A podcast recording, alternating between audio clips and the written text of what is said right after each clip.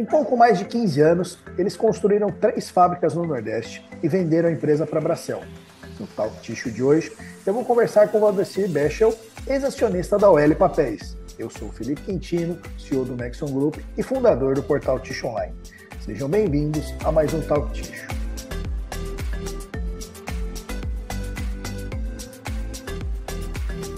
Valdecir, muito obrigado aí por aceitar fazer esse bate-papo comigo hoje. É um grande prazer falar com você.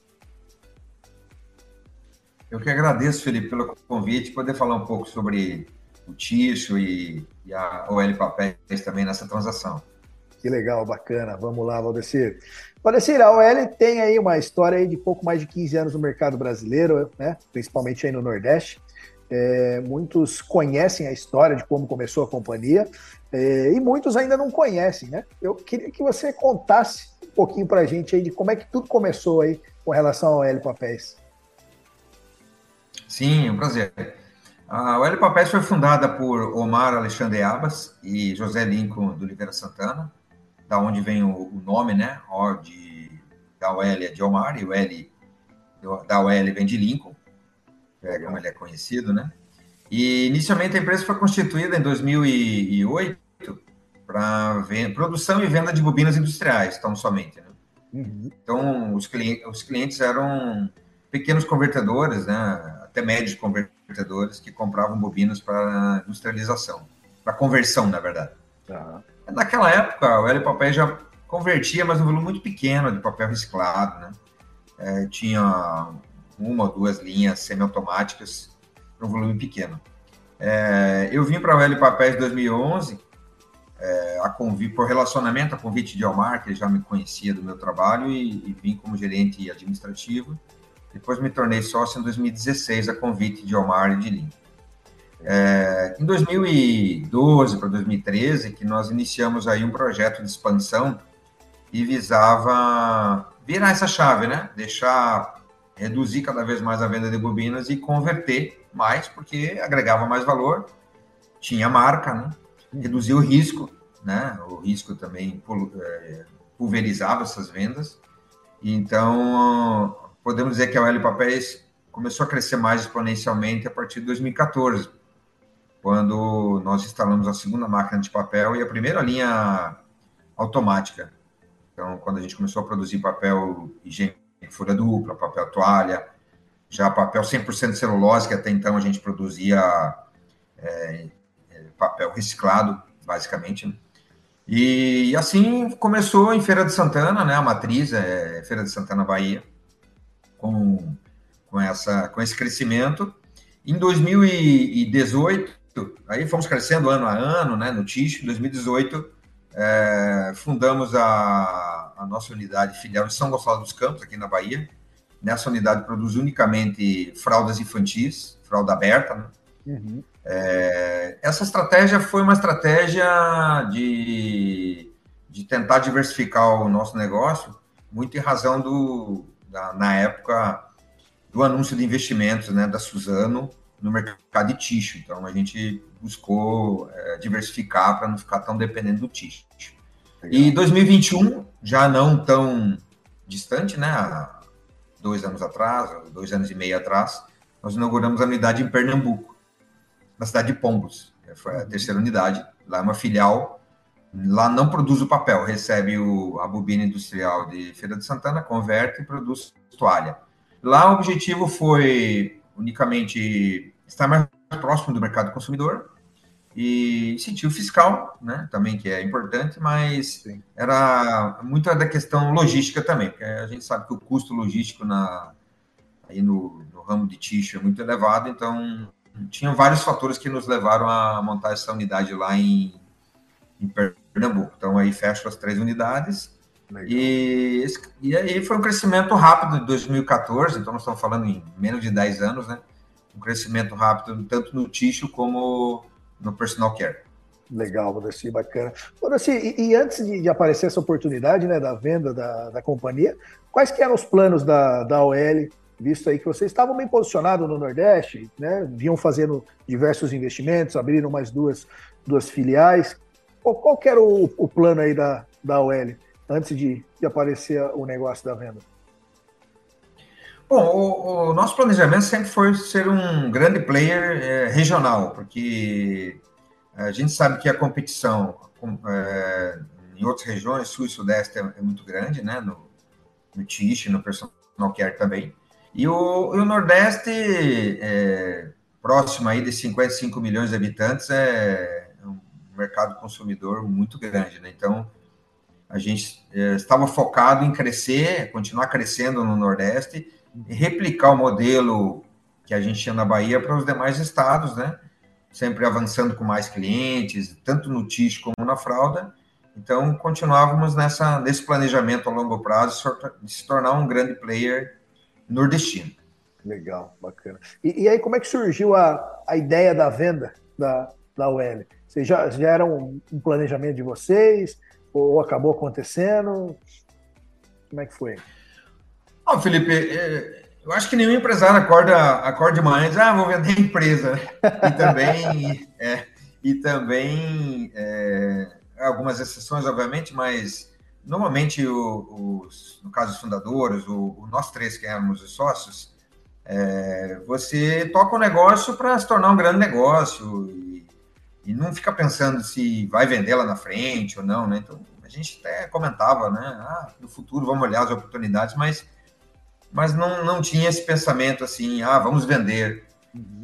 Mas, na verdade, o que, que a gente buscou? Isso, é, final de 2021, é, nós sempre fomos, muito alavancados, né? ou seja, sempre buscamos muito recursos é, financeiros de, com bancos, né? bancos de, de, incentivo, bancos de investimento e bancos privados, bancões e públicos, uhum. para alavancar o nosso crescimento. Então, a gente chegou no, no momento que, assim, as taxas de juros estavam muito elevadas, para novas captações, a gente estava bem alavancado. E o, a gente foi ao mercado, na verdade, a intenção era buscar um, um fundo de private equity, um, um, investidor, vamos dizer assim, um sócio, tá. que pudesse é, é, aportar um recurso na empresa para a gente continuar investindo. Porque, como eu falei, é, os recursos com os bancos já estavam um pouco, muito mais caros, né, com a Selic alta e, e dificuldades de, de repente, oferecer garantias e tal. Então, nós fomos ao mercado nessa intenção de buscar um, um investidor no fundo de private equity. O que que ocorre? Os fundos, até nós analisamos é, algum, alguns, é, algumas oportunidades com esses fundos, mas assim, é, como se trata de um negócio que é muito dependente da de commodity, que é o caso da celulose, no tixo, e não deixa de ser também no, na fralda com a celulose fluff, uhum. é, acaba que os fundos de private equity né, torcem o nariz quando vê um, um, negócio assim, né? Muito dependente da commodity e tal, então não avançou.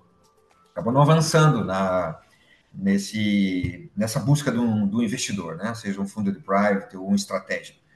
É, e aí, é, acabou que com esse movimento nosso, é, a gente acabou aparecendo o interesse de, de grandes players do mercado tixo é, e de personal em olhar o nosso negócio. Então, é, aquilo lá, a gente buscou uma situação e acabou acabaram aparecendo outras oportunidades. Uma delas era o interesse é, de grandes players em olhar o nosso negócio até então para entender, né, se tinha sinergia, se fazia sentido adquirir a operação. Foi, foi em razão disso que a gente acabou saindo da, da linha do fundo de private para uma linha de, de, de, um, de, uma compra com um player estratégico. Legal, legal. E, e esse processo todo, Valdeci, durou mais de um ano, né? Então, como é que foi atravessar todo esse, esse vai e vem? Eu imagino que as negociações não são fáceis, né? E, e como é que foi essa, essa turbulência toda aí? É, foi um grande desafio, né, Felipe? Porque além de, de estarmos com essas, é, vamos dizer assim, a negociação em dia, apesar de você ter uma contrata, um assessor financeiro, um assessor jurídico para te assessorar, mas você tem uma empresa para tocar. Então, assim, é, ao mesmo tempo, né, você vai dando suporte para a assessoria, participando das reuniões da negociação, mas também tocando o negócio. E, e, também é difícil porque é uma informação que é privilegiada, você não, obviamente você não pode, é, isso pode, se essa informação vaza, isso é ruim para o mercado, ruim para vamos dizer assim, para internamente dentro da companhia, né? Se os colaboradores têm ciência de que de repente a empresa possa ser vendida. Então, foi um desafio grande, porque a gente teve que manter o sigilo, buscar informação e tocar a empresa ao mesmo tempo. E chegou um momento que a gente tinha que envolver já alguns colaboradores estratégicos, alguns gestores estratégicos para nos ajudar na medida que a negociação ia avançando e, e não tinha como eu sozinho é, to, e junto com a assessoria, mas digamos internamente eu sozinho tocar a empresa, cuidar das minhas atribuições como CFO na empresa e também é, ir acompanhando as negociações. Né? Então foi um grande desafio, foi um ano de muito trabalho e, e grande aprendizado também, mas basicamente muito desafio. Que legal, assim, bacana, cara. Imagino que deve ter sido uma, uma grande escola aí, muito mais do que um MBA isso aí. e... Com certeza. legal. Cara, nós sabemos aí que o Brasil está atravessando aí, né, vem passando por um processo de consolidação no mercado, né, como já aconteceu em diversos outros países, né. É... Qual diferencial você acredita que, que a OL tinha perante as outras empresas, né? Por que, que a Bracel escolheu a OL e não outra companhia? O que, que você imagina em cima disso? Felipe, eu acredito que a, que, a, que a gente pode dizer que é o grande diferencial da OL Papéis é a sua a questão do seu mercado, né? a sua localização geográfica. Né? Porque se você olha hoje para o Nordeste é, e, compara com o Sul, o Sudeste, por exemplo, do Brasil, a competição no Sul e Sudeste é muito maior, assim, com muitas indústrias na mesma região, é, nós já tínhamos destaque no cenário é, regional, né, no Nordeste, então é, poderia citar outros outros diferenciais. Obviamente, a gente tinha uma estrutura, cresceu rápido, mas uma estrutura enxuta, né? Mas basicamente eu creio que o grande diferencial é, foi mesmo a localização geográfica, a presença regional no Nordeste. Legal, assim, bacana, cara. E como é que você está enxergando o mercado de tixo, Maurício, nos próximos anos aí? Como é que você enxerga é, o que vai acabar acontecendo com o nosso mercado aí? Essa consolidação está vindo forte e a tendência é só aumentar, não? É, nos últimos anos aí, desde a. É, talvez me fale a memória aí, Felipe, se possa me relembrar, mas assim, desde a primeira aquisição lá, vamos dizer, da Facepa pela Suzano, de lá para cá a gente teve vários negociações, né? CEPAC pela CNPC, Carta Fabril pela CNPC também, a KC agora recentemente, né? Nós pela Bracel. Uhum. E a gente vê é, uma concentração mesmo em players verticalizados, né? Então hoje a gente tem é, Suzano, CNPC e Bracel, são três grandes players verticalizados. Isso, obviamente, tem um diferencial, né? De, custo e, e de cadeia de sinergia.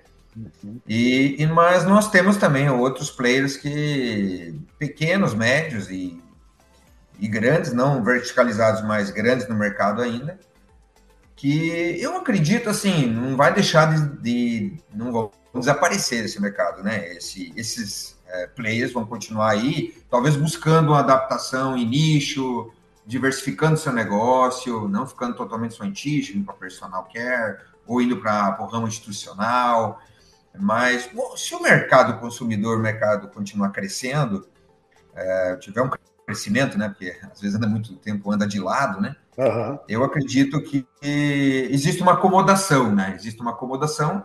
Obviamente que a, a, a competição, você, com, você vai competir com um grande player, fica um pouco mais difícil, né? é, assim, em termos de custo e, e, e, outras sinergias que o grande player tem, uhum. mas é, eu acho que é uma tendência, né? Tanto no Ticho como no Personal Care, a gente já vem vendo essa consolidação, mas eu acredito que é um desafio para quem está no mercado, quem não é verticalizado, para encontrar o, o seu nicho e também manter as margens é, de lucro que possam manter o negócio vivo, né? Sim, sim, com certeza. É, eu acho que o grande diferencial mesmo é esse, né? Assim, a gente enxerga aí players é, multinacionais, vamos dizer, né? Que, que antes eram muito focadas em papel ticho, né? E, e hoje em dia é, foram alguns para a área da saúde, alguns para a área de personal care, né, a parte de investimento sempre diversificando e buscando outras oportunidades de negócio, né, porque o Ticho, é, cada vez as margens são mais, mais apertadas, a, a competitividade é maior, então acho que todo mundo tem que se ir adequando o negócio e pivotando e ajustando os detalhes. Né? Eu acho que é, é por aí mesmo. Valdecir, e, e você, aí para a gente finalizar nosso bate-papo hoje aqui, quais são os planos do Valdeci, né? Como é que, que, que o Valdeci está tá pensando de futuro agora? É, nesse momento, é, eu e o Omar estamos é, atuando aí na transição né, do, do, negócio com a Bracel, a gente tem um compromisso com eles. Uhum. É, nesse momento, a gente está tentando descansar um pouco, né, Felipe, dessa tudo que aconteceu, essa turbulência e tal. A gente tem acompanhado o mercado tixo, porque depois de muitos anos, né, e o personal care a gente tem acompanhado sempre com atenção como que o mercado está tá sendo conduzido, né? E mas assim a gente não tem nenhum, pelo menos falando por mim, não tem nenhum plano é, a curto prazo, né? Vamos deixar as coisas acontecerem, né? Mas a gente está atento aí ao, ao que está acontecendo no mercado, porque acaba virando uma cachaça, né, Felipe? É difícil. difícil eu, sair, eu, né? É, eu, antes de vir para a UEL, eu, eu, fui diretor de uma instituição de ensino. E, rapaz, até hoje sai alguma notícia do mercado de ensino superior e eu vou lá dar uma olhada para ver como é que tá. Então, então, então é a cachaça, é difícil você você então, também ficar alienado, porque é normal há muito tempo, e você está curioso para saber como, como é que as coisas estão indo, quem está crescendo, quem, está, né? É, é, um, é, um, mercado muito dinâmico e, e que chama a atenção da gente, né? Que legal, show de bola. Valdecir, muito obrigado aí pelo seu tempo, pelo bate-papo. Sucesso para vocês. Parabéns, né, pela, pela negociação, pela venda aí. E, e sucesso aí na jornada. Felipe, muito obrigado pelo convite. Eu tenho um carinho muito grande aí pelo teu portal e sempre é, muito atencioso, né? E eu estou à disposição aí quando precisar um novo bate-papo ou, ou, nos eventos que você promover, estaremos presentes. Que legal. Não, maravilha, Valdeci. Obrigadão. Um grande abraço aí. Abraço, amigo. Tchau, tchau. Tchau.